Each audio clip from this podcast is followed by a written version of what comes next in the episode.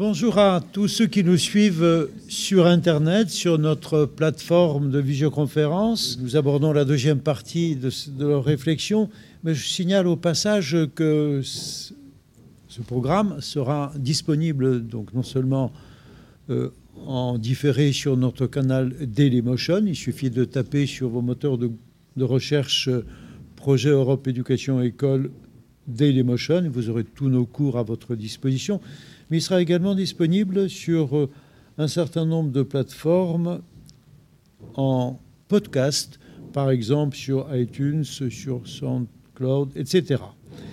Chère Yveline, on vous laisse l'antenne pour la deuxième partie de ce programme et si vous voulez bien, à la fin, nous aurons peut-être quelques instants pour échanger avec vous et avec vos élèves.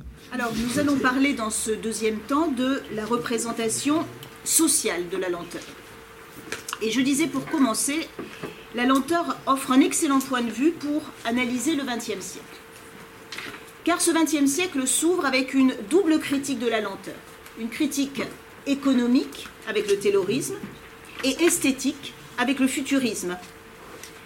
Et le siècle se termine avec un véritable culte à la lenteur à travers les, mouvements du slow. C'est donc ce mouvement que je verrai dans un premier temps. Alors voyons comment Taylor fustige la lenteur et cherche à la réprimer par l'Organisation scientifique du travail, par l'OST. Selon Taylor, Taylor est persuadé que les ouvriers cherchent à ralentir les rythmes, à travailler avec lenteur. Et sa bête noire, pour lui, c'est la flânerie, loafing, flânerie, euh, la flânerie du flemmard. Dans un texte de 1903, Shop Management, voilà ce qu'on trouve. La flânerie systématique est pratiquée par les ouvriers avec l'intention délibérée de maintenir leur patron dans l'ignorance de la vitesse à laquelle un travail peut être accompli. Cette flânerie est si universellement pratiquée dans ce but qu'on a de la difficulté à trouver dans un grand établissement un ouvrier qualifié qui ne consacre pas une part considérable de son temps à étudier à quelque juste lenteur il peut travailler pour convaincre son patron qu'il marche à bonne allure, texte fantastique de paranoïa. L'ouvrier fait tout pour essayer de duper le patron et de ralentir et de cacher le temps de la production. Il faut donc, selon Taylor, enlever à l'ouvrier la maîtrise de son temps de travail, ce n'est plus l'ouvrier qui doit décider du rythme de la production. On va donc scinder la production en tâches élémentaires et déterminer pour chacune de ces tâches élémentaires un temps standard, bien sûr un temps calculé au plus juste, qui sera le temps imposé. Voilà comment le capitalisme transforme ou enlève le rythme de travail en imposant la cadence. La cadence, c'est justement ce rythme objectivé qui fait fi du rythme subjectif de l'action. Il faut ensuite que l'ouvrier respecte le temps imparti. On lui met donc derrière son dos un contremaître qui tiendra le chronomètre. Avec Taylor, on n'a pas forcément encore une cadence imposée par la machine. Bien sûr, le Fordisme va permettre de remplacer le contromètre par une cadence objective, celle de la machine, qui vient réguler et imposer les cadences à l'ouvrier. Pour le dire vite, on voit donc que le capitalisme s'est appliqué à produire ce qu'on peut appeler une hétérochronie. Hein Hétéronomie, c'est euh, obéir aux lois de l'autre. L'hétérochronie, c'est obéir au temps de l'autre, à une temporalité extérieure. Et cette hétérochronie, bien sûr, participe de l'aliénation du travail. Alors, il y a deux façons de, s'en prendre à la lenteur. Soit on la réprime en imposant des cadences, soit on la pénalise. C'est encore un autre mode. Et on peut pénaliser la lenteur en faisant travailler l'ouvrier aux pièces. Parce que l'ouvrier qui travaille aux pièces, l'ouvrier lent, se pénalise lui-même puisqu'il sera bien évidemment moins payé, son salaire étant en salaire aux pièces. Bref, le capitalisme repose sur l'idée, l'expression l'attribue à, Benjamin, Benjamin Franklin, selon lequel time is money, le temps c'est de l'argent, le temps est un capital. Un capital qu'il faut savoir user, qu'il faut savoir économiser, Un capital qu'il faut savoir aussi investir, comme disent aujourd'hui les manuels de management. Ce temps qui se capitalise, bien sûr, n'a rien à voir avec la durée subjective. Au même moment que les chaînes de montage diminuent le temps de production, en art, le futurisme, en Italie d'abord, déclare la guerre aux valeurs du passé et prône le culte, qu'ils appellent un culte viril, Dieu sait pourquoi, de la machine et de la vitesse. Filippo Tommaso Marinetti, en 1909, rédige le Manifeste du futurisme, qui est publié, paradoxalement, en Italie, en France, pardon, et non pas en Italie, dans le Figaro, où l'on voit une apologie de la vitesse, mais aussi de la violence mécanique. Le point 4 du manifeste est le plus connu. Il est éminemment provocateur, je vous le lis rapidement. Nous déclarons que la splendeur du monde s'est enrichie d'une beauté nouvelle, la beauté de la vitesse. Une automobile de course avec son coffre orné de gros tuyaux tels des serpents à haleine explosive, une automobile rugissante qui a l'air de courir sur de la mitraille, est plus belle que la victoire de Samothrace. Texte bien sûr éminemment provocateur qui donne le ton. La modernité et les valeurs de la modernité rentrent en opposition avec les valeurs du passé. Le chef-d'œuvre de la culture grecque, la victoire de Samothrace, ne vaut rien devant une voiture et une voiture rapide. Art donc de la modernité qui célèbre la vitesse. Nous le voyons dans un deuxième texte de Marinetti de 1916 cette fois, et cette fois un texte qui est publié en Italie dont le titre traduit serait euh, La nouvelle religion morale de la vitesse. Alors nous allons euh, écouter Ludovica et Mathilde à le lire. Filippo Tommaso Marinetti, La nouvelle religion morale de la vitesse, l'Italia futurista, 11 maggio 1916. Après la destruction de l'antique bien et de l'antique mal, nous créons un nouveau bien, la vitesse, et un nouveau mal, la lenteur. Vitesse est égale à la synthèse de tous les courages en action, agressive et guerrière. Lenteur égale analyse de toutes les prudences stagnantes, passives et pacifistes. Vitesse est égale au dépassement des obstacles, désir de neuf et d'inexploré, modernité, hygiène. Lenteur égale arrêt, extase, adoration immobile des obstacles, nostalgie du déjà-vu, idéalisation de la fatigue et du repos, pessimisme à propos de l'inexploré, romantisme rance du poète voyageur et sauvage et du philosophe chevelu à lunettes et sales. Si prier veut dire communiquer avec la divinité, courir à grande vitesse est une prière. Alors on retrouve bien sûr dans ce texte toute l'idéologie du, du- du futurisme, qui ne restera pas étranger au fascisme. Euh, on le voit, la lenteur est tournée vers le passé, c'est une forme de romantisme. L'homme nouveau, c'est au contraire un homme qui court. Et la lenteur finalement concerne, j'aime beaucoup cette fin, le philosophe chevelu, à lunettes et sale. Mesdemoiselles, la lenteur bien évidemment est efféminée quand la rapidité est virile. Alors, les machines de la modernité qui correspondent à, l'esthétique du futurisme, ce n'est pas le train. Le train date du 19e, le train Monet, Turner. Prenez en compte le train dans l'impressionnisme. Au XXe siècle, les nouvelles machines de déplacement sont la voiture. La première voiture date de 1895, c'est une voiture Peugeot. Et l'avion. Et le premier avion avec les frères Wright, c'est 1903. Alors nous pouvons rapidement projeter les trois tableaux que j'ai retenus pour le futurisme. Alors le, premier tableau est un tableau de Giacomo Balla, qui est un peintre euh, qui représente très souvent la vitesse. Vitesse abstraite plus bruit. On retient euh, le nom de, de ce tableau. Euh, très intéressant parce que peindre la vitesse, ça veut dire nécessairement casser la figuration de l'objet.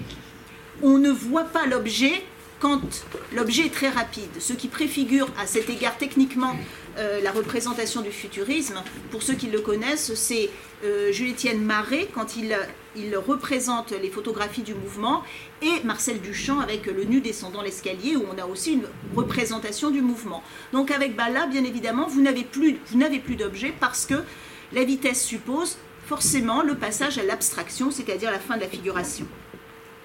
Le deuxième tableau est un tableau de Achille Founi, qui n'est pas un très représentatif habituellement du, futurisme, mais ici j'ai choisi parce que vous avez un autre euh, instrument à moteur, bien sûr, le motard, et vous voyez que les maisons sont représentées à partir du point de vue subjectif du motard, qui, euh, avec cette impression dynamique justement.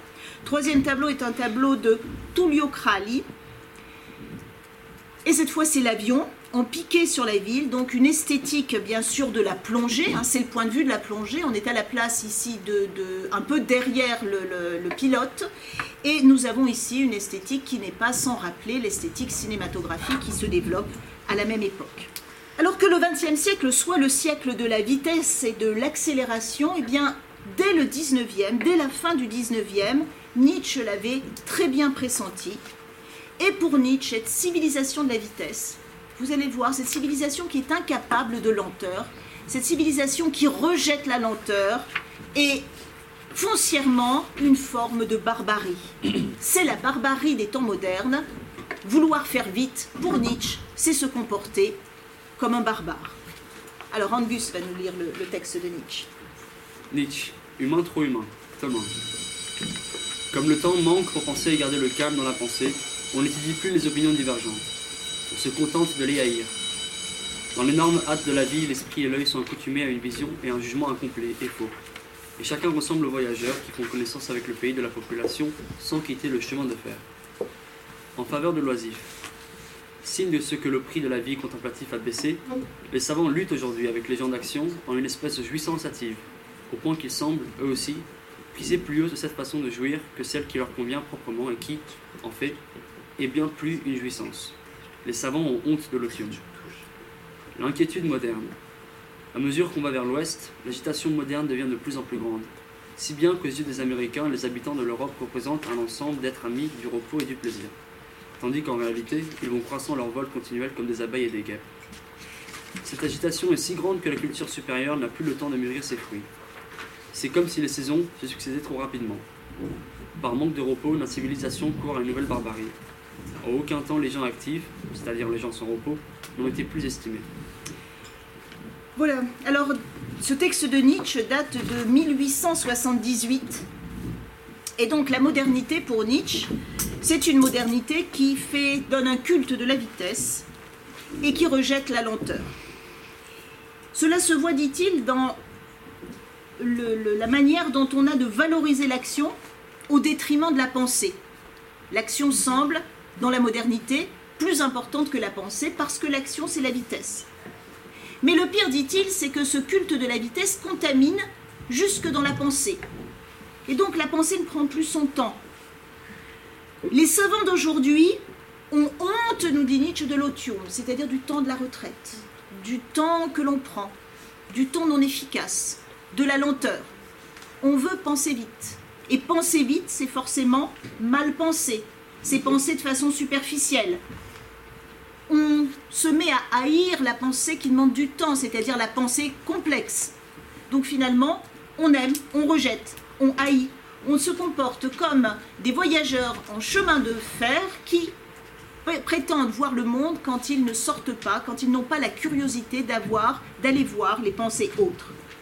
Signe donc de la barbarie, nous dit Nietzsche.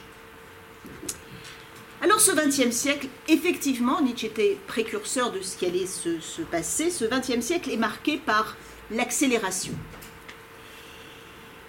Pour euh, mettre l'accent sur cette accélération et sur euh, cette euh, vitesse cultivée, je m'arrêterai sur les analyses d'un sociologue allemand actuel, d'un grand sociologue de l'accélération, parce que ce thème de l'accélération, je crois que les élèves de BTS euh, le savent bien, c'est un des grands thèmes en ce moment de, la pensée. Il y a des penseurs en France, il y a des penseurs en Allemagne, en Europe en général, on réfléchit beaucoup sur ce thème de l'accélération. Alors, j'ai choisi de, partir des analyses de ce sociologue contemporain qui s'appelle Hartmut Rosa et qui donc réfléchit à l'accélération. Et sa thèse, euh, sa thèse est très simple, on va voir comment ensuite il la décline, c'est que l'accélération produit une aliénation. Une aliénation qui est le propre justement de, notre modernité. Lui, ce qui l'intéresse surtout, c'est ce qu'il appelle la modernité tardive, c'est-à-dire ce qui va se produire à partir des années 1980. Et cette aliénation empêche au sens philosophique du terme, de pouvoir mener une vie bonne. Donc l'accélération, c'est ce qui nous aliène et qui nous empêche de vivre une vie bonne. Or, cette accélération, dit Hartmut Rosa, on peut la retrouver à trois niveaux dans nos sociétés. Et je vais analyser ces, ces trois points. Premier niveau, c'est l'accélération technique. L'accélération, c'est d'abord ce que permet la technique. Alors cette accélération technique, vous la trouvez dans la production, j'en ai parlé. On produit de plus en plus vite. On la trouve au niveau des transports, c'est-à-dire on se déplace de plus en plus vite, ça fait partie de l'accélération technique. Et on la trouve aussi au niveau des moyens de communication, on communique de plus en plus vite. Ce sera le premier point que j'analyserai, donc l'accélération technique et ses effets. Mais nous retrouvons, deuxième point, une accélération aussi au niveau social, ce que Hartmut Rosa appelle l'accélération sociale, l'accélération des changements du changement social. Et cette accélération du changement social, ça signifie qu'il y a des nouveautés permanentes, que tout est toujours nouveau, et que du coup, l'ancien est toujours rendu obsolète, qu'il y a donc une instabilité permanente. Je prendrai l'exemple juridique tout à l'heure, mais pour vous faire comprendre ce thème de l'accélération sociale, on le voit très bien dans le rapport que l'individu peut entretenir avec le métier. Au début du siècle, les hommes souvent, par déterminisme social, faisaient le même métier que leur père. Il y avait donc une stabilité intergénérationnelle. Puis, l'ascenseur social fonctionnant, on s'est mis à faire un autre métier que le métier de son père, mais on faisait souvent le même métier toute sa vie. Globalement, notre génération à nous. Et vous, vous le savez, on en appelle à la mobilité, à l'instabilité, à l'idée qu'on change et qu'il va falloir changer, se renouveler, être flexible et changer continuellement de métier. Voilà, ça c'est un exemple très simple de ce que Hartmut Rosa appelle l'accélération du changement social. Et puis la troisième accélération dont il traite, c'est l'accélération, bien sûr les deux sont liés à la technique, c'est l'accélération du rythme de vie. On fait de plus en plus de choses, on agit de plus en plus vite, mais en même temps on fait de plus en plus de choses et on verra très paradoxalement, on est de plus en plus affamé de temps, on a l'impression que le temps nous manque. Plus le rythme s'accélère, plus le temps manque. Alors à ces trois niveaux d'accélération, eh bien on va voir comment la lenteur peut être considérée comme un obstacle à l'accélération, mais en même temps, du coup, peut être aussi considérée comme un remède à cette accélération. Je vais le montrer d'abord en m'arrêtant sur l'accélération technique. Je laisse la question de la production, nous en avons déjà parlé, pour me centrer sur ces deux points, accélération des transports et accélération de la vitesse de la communication. Commençons par l'accélération de la vitesse des transports. Il y a un philosophe géographe français, Jean Olivreau, qui a consacré toutes ses études justement à ce thème de la vitesse à partir du 19e siècle. Il y a une première remarque, il dit, jusqu'au milieu du 19e siècle, quand euh, les déplacements se faisaient essentiellement euh, d'une manière musculaire, donc soit directement par la marche ou par la course, ou en ayant recours au cheval par exemple, la vitesse n'était pas un, critère de distinction sociale. À partir du 19e siècle, je crois qu'il y a des livres en ce moment aux États-Unis qui sont en train de travailler autour de cette question-là, à partir du 19e siècle, au contraire, elle devient un facteur de différenciation sociale et d'inégalité. Si vous prenez un pays comme l'Inde, où les distances sont énormes, bien évidemment, pouvoir se déplacer en avion ou se déplacer en train ou se déplacer en bus quand on n'a même pas les moyens de prendre le train, bien sûr que c'est un facteur de différenciation sociale, tout à fait net. Voilà, ça c'était une première remarque. Deuxième remarque qui va nous permettre de retrouver la lenteur, c'est que le développement de la vitesse dans les déplacements, cette fois motorisés, rompt la proportionnalité entre l'espace et le temps. Proportionnalité qui voudrait que plus la distance spatiale augmente, plus le temps augmente. Or, ce n'est pas du tout le cas, et notamment à cause de l'avion, du TGV, du, train Alta Velocità, etc. Je peux mettre deux heures, vous le savez, pour aller de Rome à Paris, alors que je mettrai 2h30 pour faire Rome-Naples avec l'Intercity, ou je mettrai 3h30 avec le train régional. Donc la vitesse entraîne une altération de notre rapport aux distances effectives. Et cette altération aux distances va tellement loin qu'on ne raisonne plus aujourd'hui en termes de distance à parcourir, mais en termes de temps quand il s'agit de parcourir des distances. Je m'explique, on dira, voilà, Milan est à deux heures de, train de Rome, à deux heures de train. Si aujourd'hui vous voulez sur euh, Internet chercher une distance entre une ville et une autre, qu'est-ce qui sort? C'est pas la distance, c'est le temps parcouru. Et le temps parcouru dépend de tellement de paramètres. Donc, cette accélération de la vitesse,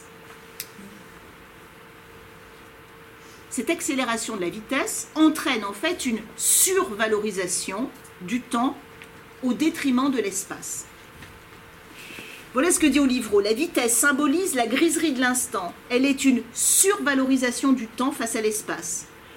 Plus on va vite, moins on peut voir le territoire. Les très grandes vitesses expriment la fulgurance et la domination du temps sur l'espace. Et effectivement, la vitesse change bien notre rapport à l'espace. Parce que la vitesse met le monde à distance. Elle fait du monde un spectacle. La vitesse fait du monde un panorama. la notion de panorama au XIXe siècle, elle est corrélative, elle apparaît au même moment que se développe le train. Et c'est ce que nous dit Nietzsche justement quand il parle des voyageurs qui ne sortent pas du train et qui ont l'impression de connaître le monde extérieur sans sortir du train. L'idée importante, c'est que avec la vitesse, l'homme se dissocie, l'homme se dissocie de l'espace dans lequel il vit. Il se dissocie du monde dans lequel il est. Il se dissocie du monde, si vous voulez, comme si l'œil devenait justement une caméra opérant un travelling. La vitesse diminue, nous dit Olivreau, voire supprime notre pouvoir d'infiltration dans le paysage. On ne s'infiltre plus dans le paysage. Donc la vitesse correspond à un œil qui domine le spectacle. Soit qui domine un spectacle qui défile à l'horizontale, dans le train, soit un spectacle qui défile à la verticale, dans l'avion. Il faut de la vitesse pour être, vous connaissez l'expression, pour être maître et possesseur de la nature, pour l'expression de Descartes. Vous connaissez le terme à Rome, il faut de la vitesse pour arraisonner le monde, comme le dit Heidegger. Eh bien, inversement, il faut de la lenteur pour habiter le monde. Et on n'habite pas un spectacle, on habite le monde. La lenteur est une manière d'être au monde et la marche, à cet égard, en est tout à fait révélatrice. Alors je parlerai avec Frédéric Gros de la marche en montagne et de l'expérience de la lenteur avec la marche en montagne, mais on pourrait dire sans doute à peu près la même chose en regardant la flânerie, c'est-à-dire la marche en ville. Ce thème de la flânerie est contemporain du développement des villes. Léel, vous l'avez travaillé, je crois, avec le thème avec Baudelaire. On le retrouve aussi avec Walter Benjamin. On retrouve ce thème-là aussi euh, avec le situationnisme ou avec les surréalistes, parce que la flânerie, c'est une certaine façon une manière de faire une subversion par rapport à la vitesse, par rapport au monde marchand, par rapport à l'affairisme. Alors je laisse le thème de, la flânerie pour parler de l'autre marche, de la marche en montagne. Je dis de la marche et non pas de la course, c'est-à-dire une marche qui ne veut pas être sportive, une marche qui refuse, sinon ça perdrait tout sens, qui refuse la performance quand on ne cherche pas à faire du score, la marche en montagne qui, par définition, ne peut être que lente. Écoutons Frédéric Brault parler de la lenteur, de l'expérience de la lenteur en montagne. Angus, ce très beau texte. Frédéric Gros, marcher, une philosophie. Les journées à marcher lentement sont très longues. Elles font vivre plus longtemps parce qu'on a laissé respirer, s'approfondir chaque heure, chaque minute, chaque seconde, au lieu de les remplir en forçant les jointures. Se presser, c'est faire plusieurs choses à la fois et vite. Ceci puis cela, et encore d'autres choses. Quand on se presse, le temps est plein à craquer. comme un tiroir saturé parce que, sans ordre, on a empilé des choses et d'autres. La lenteur, c'est de coller parfaitement au temps, à ce point que les secondes s'égrènent, font du goutte à goutte comme une petite pluie sur la pierre. Cet étirement du temps approfondit l'espace. C'est un secret de la marche, une approche lente des paysages qui les rend familiers. Quand on marche, rien ne bouge. Ce n'est qu'imperceptiblement que les collines s'approchent, que le paysage se transforme. On voit en train ou en voiture une montagne venir vers nous. L'œil est rapide, vif. Il croit avoir tout compris, tout saisi. En marchant, rien ne se déplace vraiment. C'est plutôt que la présence s'installe lentement dans le corps. En marchant, ce n'est pas tant qu'on se rapproche, c'est que les choses là-bas insistent toujours davantage dans notre corps.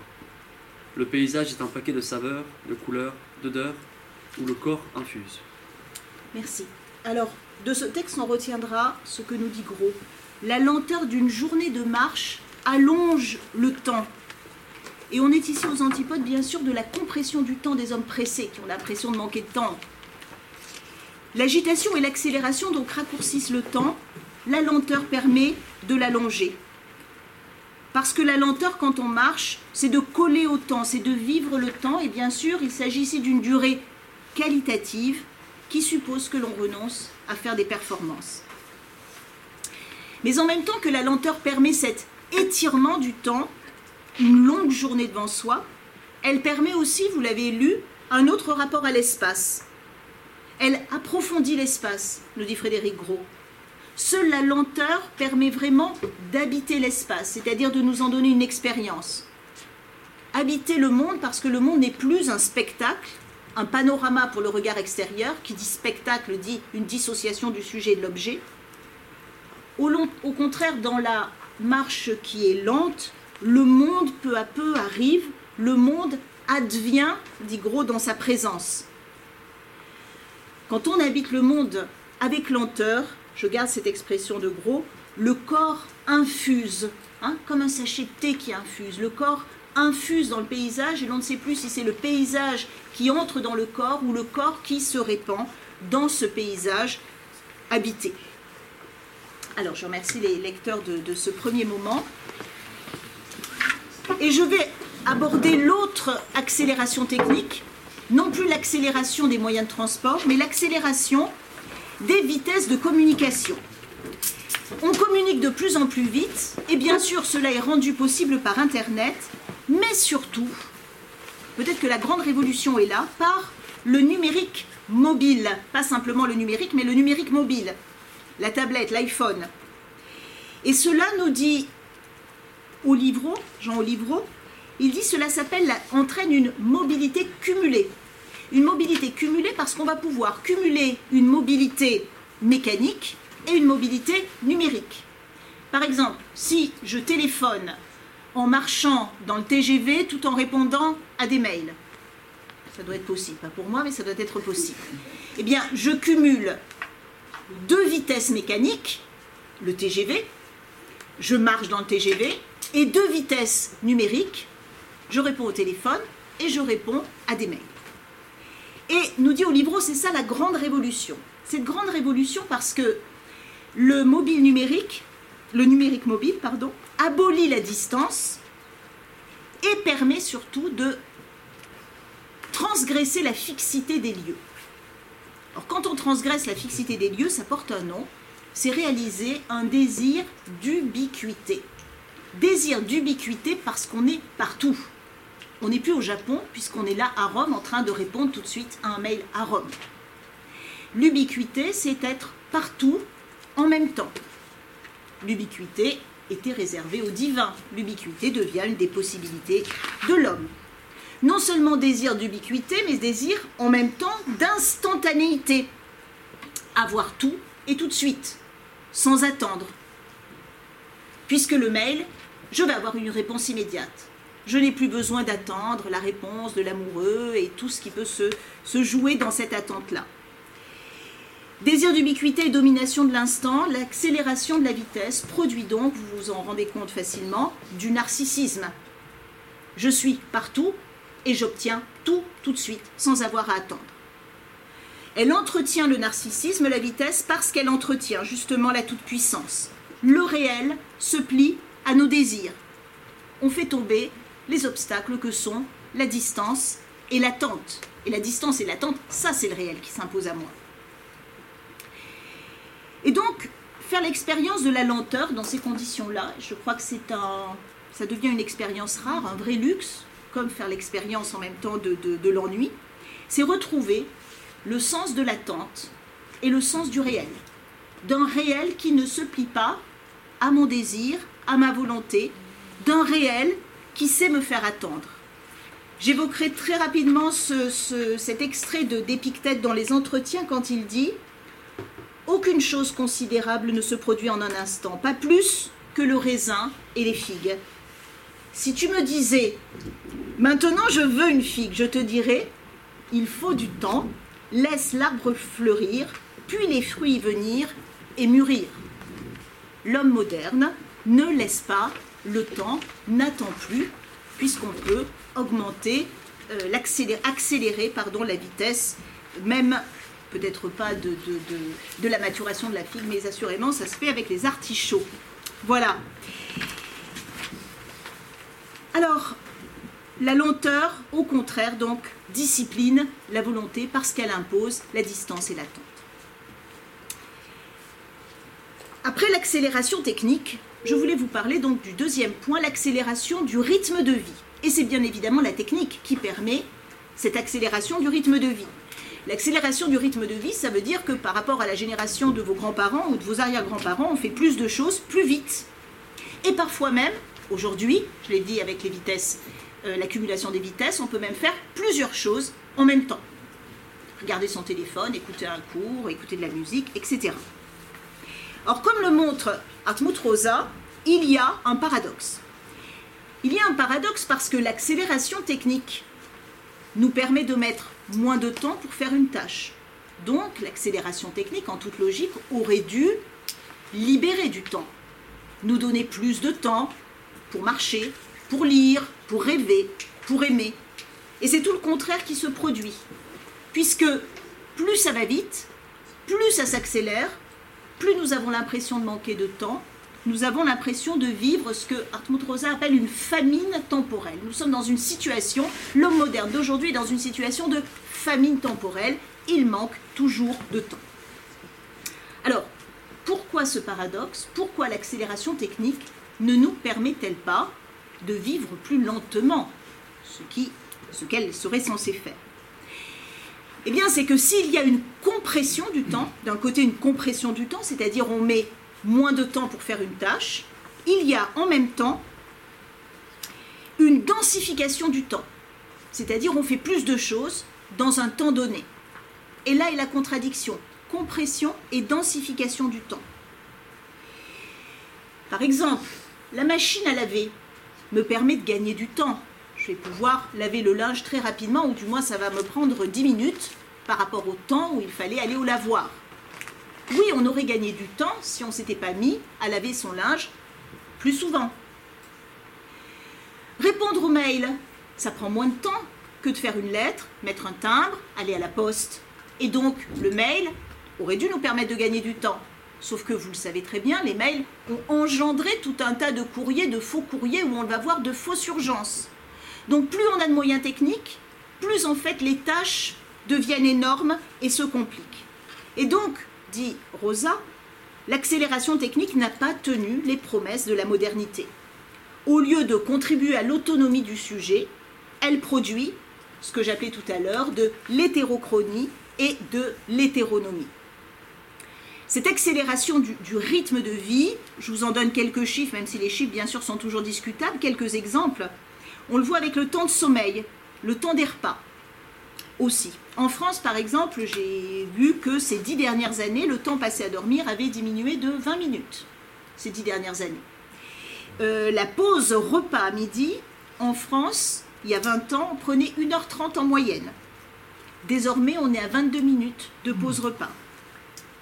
S'agissant de la musique, il y a une accélération du tempo depuis le 19e siècle dû aussi à l'arrivée de nouveaux instruments, parce que le, piano, par exemple, permet de jouer beaucoup plus vite que le, que clavecin, qui fait qu'aujourd'hui, on jouerait, si mes chiffres sont bons, certaines symphonies jusqu'à deux fois plus vite qu'à l'époque où elles avaient été créées.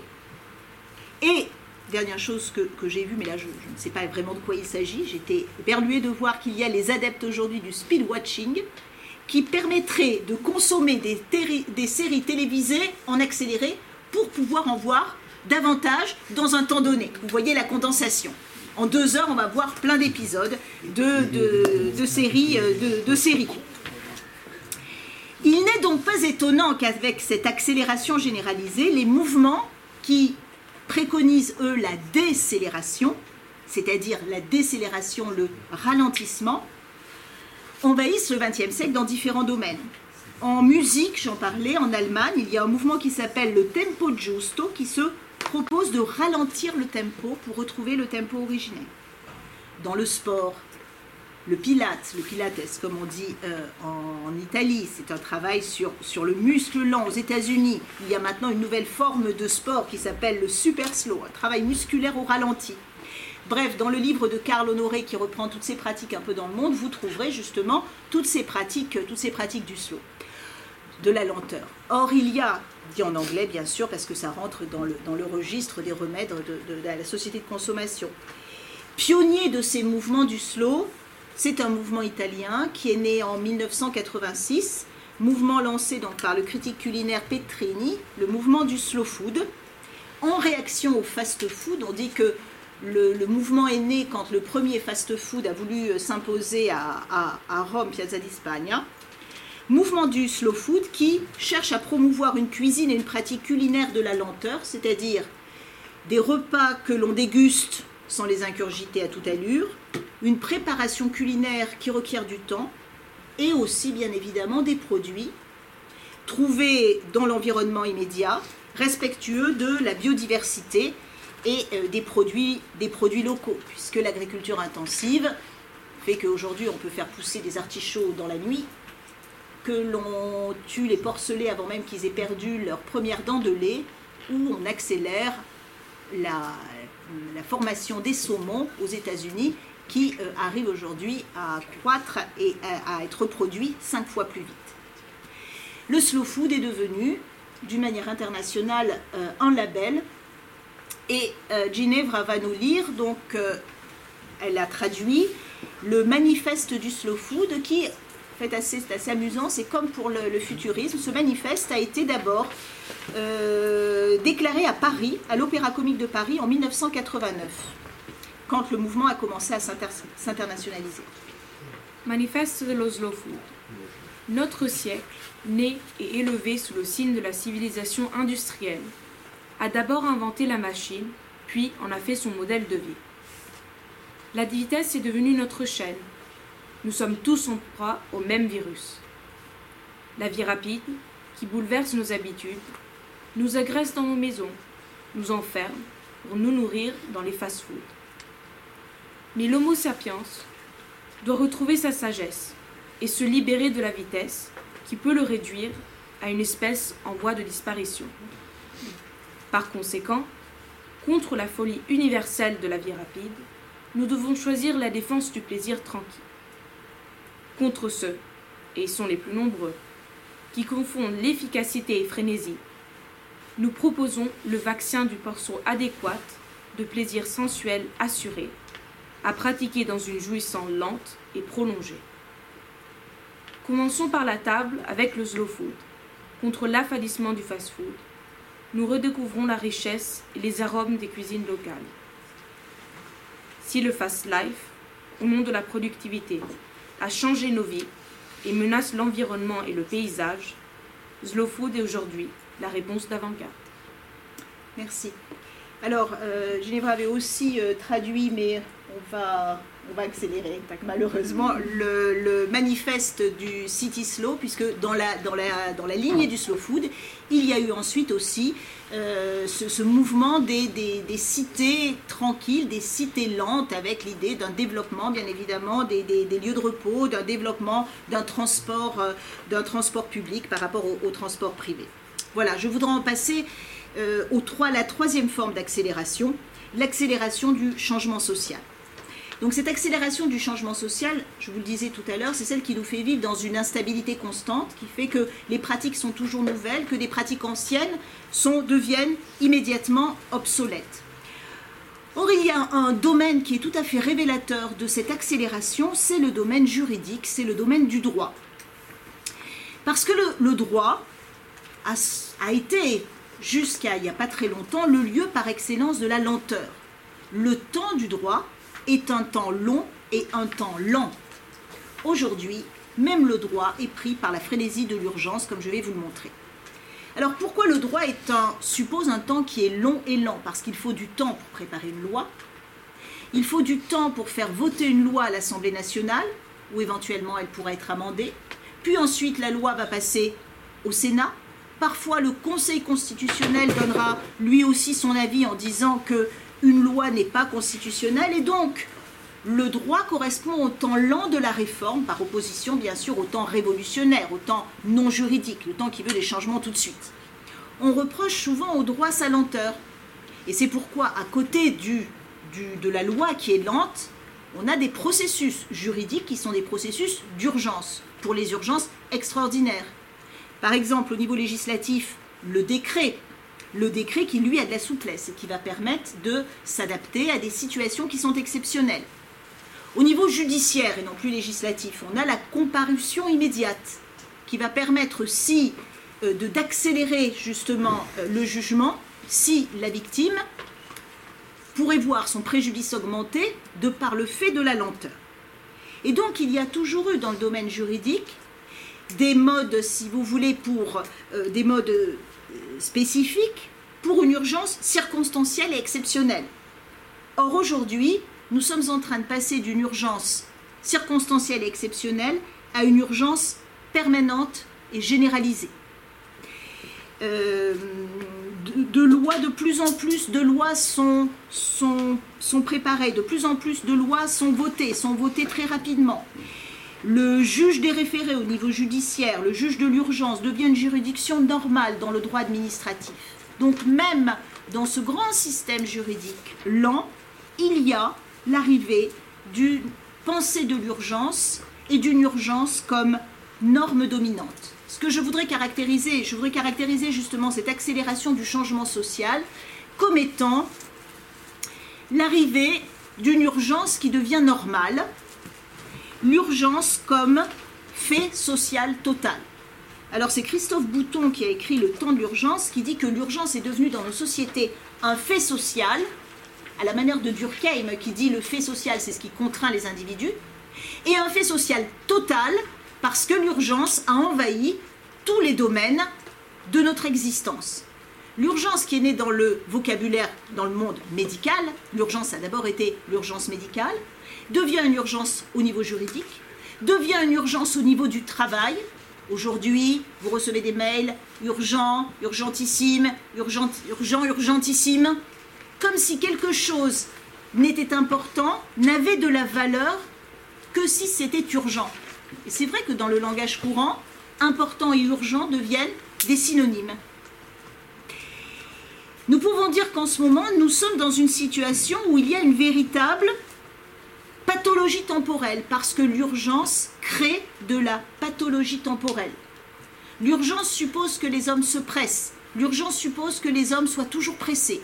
Donc que les hommes n'aient jamais le temps, que les hommes ne puissent pas prendre le temps. Cette idée d'une pathologie temporelle, nous la trouvons chez ceux qui ont réfléchi à la souffrance au travail. Et vous en avez sans doute entendu parler aussi parce que l'on sort à peine en France du procès France Télécom, procès qui vient de juger des pratiques managériales et des pratiques managériales qui reposent justement sur cette tyrannie de l'urgence. Je pense à Marie Peset, qui est une spécialiste, euh, psychologue spécialiste de la souffrance au travail, à Christophe Dejour, le sociologue qui d'ailleurs a témoigné au procès France Télécom, qui est le sociologue qui pense la souffrance au travail. Et qu'est-ce qu'ils nous disent? Que le temps de l'urgence est un temps de détresse. Voilà pourquoi je parlais d'une pathologie temporelle. C'est un temps de détresse parce que c'est une dictature de l'instant. On ne peut plus se référer au passé qui fait plus sens. On n'arrive plus à anticiper l'avenir. Et ce, ce présent devient un instant qui est déchiré entre le passé et l'avenir. Christophe Bouton dit Le temps de l'urgence est un temps dont le présent est dérobé. Or, ce terme du présent dérobé, on l'a déjà vu avec Sénèque. Le passé déraciné, l'avenir atrophié. Alors, présent dérobé parce qu'on ne peut pas vivre le présent. Hein, on est toujours en train de courir, le présent échappe, comme le disait Sénèque. Avenir atrophié parce que l'avenir n'est plus le lieu, n'est plus un horizon d'attente. On n'attend plus l'avenir. On est terrorisé par, en anglais, la deadline, hein, la, date de la mort. même l'idée d'une mort derrière ça. Et le passé déraciné puisque le champ d'expérience ne vaut plus rien. La mémoire n'est plus d'aucun secours. L'urgence dominante aujourd'hui, l'urgence est un moyen de contrôle social. Alors si j'avais le temps, qui malheureusement commence à, me presser, je vous dirais que dans les sociétés de discipline, celles qu'analysait Foucault, le contrôle social sur les individus, dès lors qu'il y a un pouvoir, dès lors qu'il y a une, institution, il y a un contrôle social. Mais il y a des modalités de ce contrôle social différentes. À l'époque des sociétés de discipline, pour contrôler les sujets, on les mettait en communauté, on les mettait ensemble. C'est par exemple la prison, c'est l'hôpital, c'est l'école. On regroupe et on va pouvoir agir sur les sujets. Et dans les sociétés de discipline, on agissait sur les sujets en leur imposant un emploi du temps. Donc, une hétéro, effectivement, chronie, un emploi du temps auquel il fallait se plier. Mais quand il y a un emploi du temps, la tortue, elle peut encore se sauver, parce que même elle est lente, elle va se préparer, elle va s'organiser. Aujourd'hui, le contrôle social, c'est plus la communauté, c'est l'individu atomisé, laissé tout seul, qui est contrôlé dans son individualité, c'est-à-dire par son iPhone, par son endettement, euh, par des caméras vidéo. On n'a plus besoin de mettre les gens ensemble. Au contraire, on casse les communautés pour pouvoir contrôler les sujets. Et surtout, on ne contrôle plus par des emplois du temps, on contrôle par l'urgence. Or, à l'urgence, il est incapable de pouvoir répondre. Prends parfois l'exemple pour vous le faire comprendre. Imaginez que les enseignants vous mettent le dimanche soir sur Pronote des devoirs que vous n'avez pas prévus. Vous ne pouvez plus vous organiser. Vous êtes dans cette situation de stress continuel parce qu'à n'importe quel moment, ça peut tomber. Et là, la tortue, elle a beau s'organiser, elle a beau se hâter avec lenteur, elle est broyée d'avance, la tortue. Voilà. Alors l'urgence, vous le voyez, exclut la lenteur.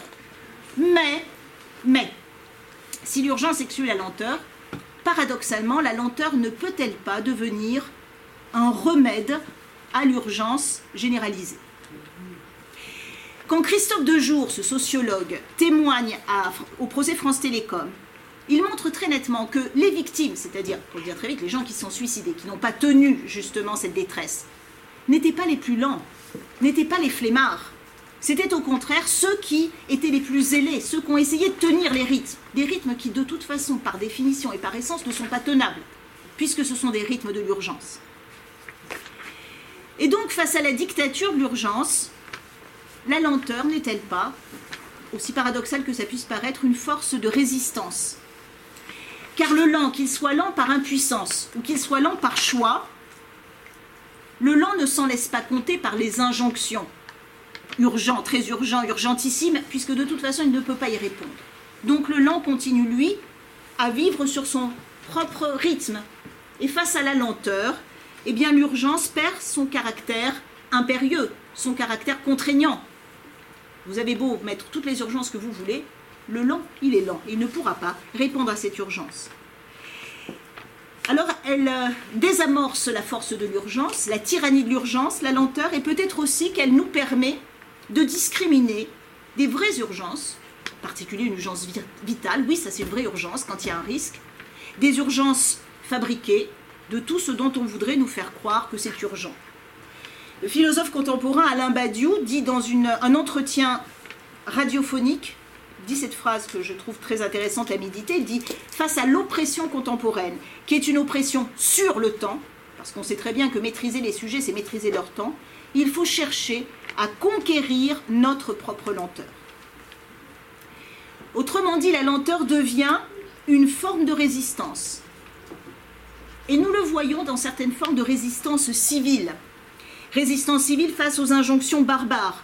Quand à défaut de pouvoir carrément désobéir, eh bien on peut au moins faire une chose, c'est ce que Philippe Gros dans son texte sur la désobéissance appelle l'obéissance à minima, c'est-à-dire on peut chercher à obéir le plus mal possible obéir le plus lentement possible. Cet exemple, on le voit, euh, on le voit avec les Danois lorsque euh, le Danemark doit obéir à l'Allemagne nazie, les dix commandements d'un Danois pour obéir le plus mal. Et à ce moment-là, cette, cette façon de mal obéir devient une forme de résistance, à défaut d'être carrément de la désobéissance. Ben, Parmi les dix commandements, il y avait tu dois pratiquer le travail au ralenti pour les Allemands. Tu dois retarder tous les transports vers l'Allemagne. Et dans ce cas-là, on le voit bien, la lenteur, ça devient vraiment un acte de résistance. Lorsque tout presse autour de soi, c'est peut-être alors la lenteur qui permet de rester véritablement soi. Et dans ce cas, la lenteur n'est plus une marque d'impuissance, c'est au contraire, bien évidemment, une grande force. Alors je manque de temps, bien sûr, pour conclure, mais je voudrais juste, je voulais ouvrir sur le cinéma, je, crains de ne pouvoir le faire, je voulais juste dire, c'est- c'est- résumer sur ces deux points, c'est que la lenteur nous délivre de la tentation narcissique de la toute-puissance qui marque notre modernité.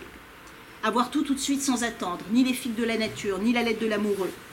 Donc la lenteur exige, est vrai, c'est vrai, une suspension de la volonté et une ouverture, je le disais, à la temporalité de l'autre, de l'autre sujet ou du monde. Mais en même temps, paradoxalement, cette suspension de la toute-puissance narcissique est peut-être la seule condition pour être soi, c'est-à-dire pour vivre une subjectivité véritable, à son rythme, pour vivre son propre rythme, puisque la lenteur n'est pas un temps quantifiable, capitalisable. La lenteur nous donne à penser une durée qui est une qualité, une durée qui se vit, qui se vit comme essence singulière. Il y aurait beaucoup à dire, mais je m'arrêterai là pour laisser des questions, sur la lenteur au cinéma.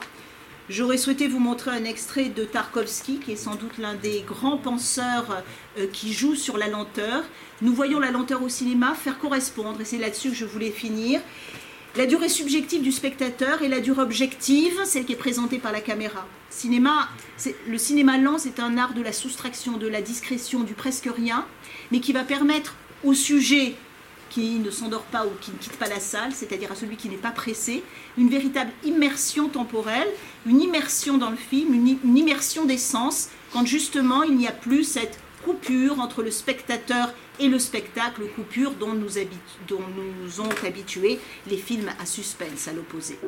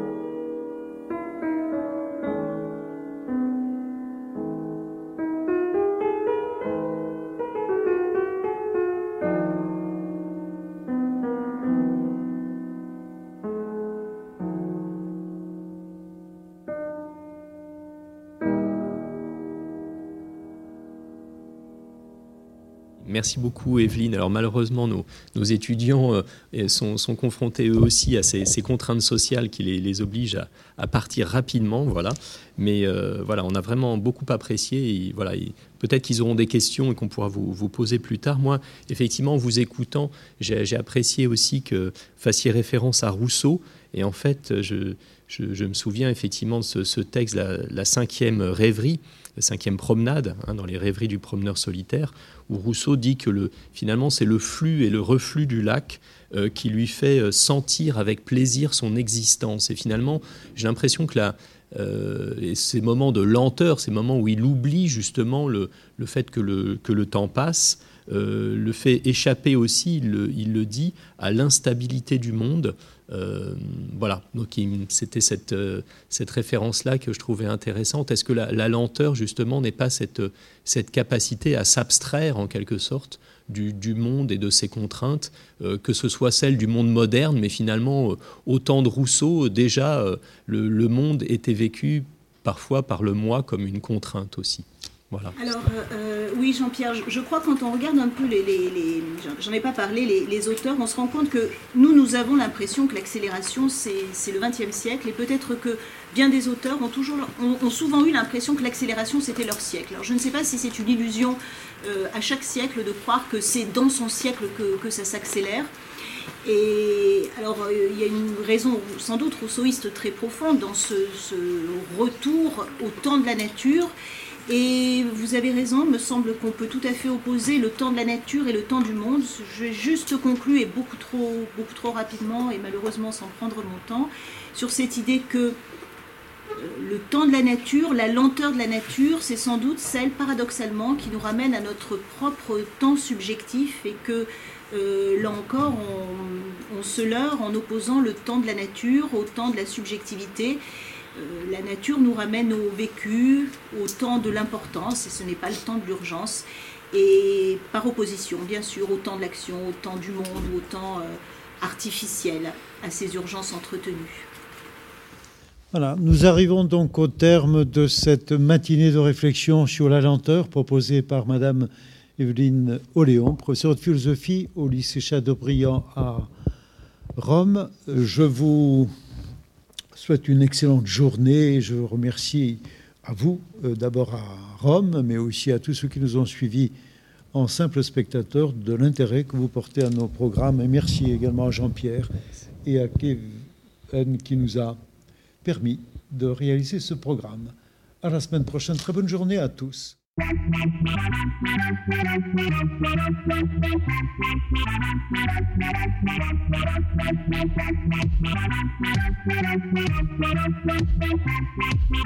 बड़ा स्मारक बड़ा स्वास्थ्य मारक बड़ा स्मारक बड़ा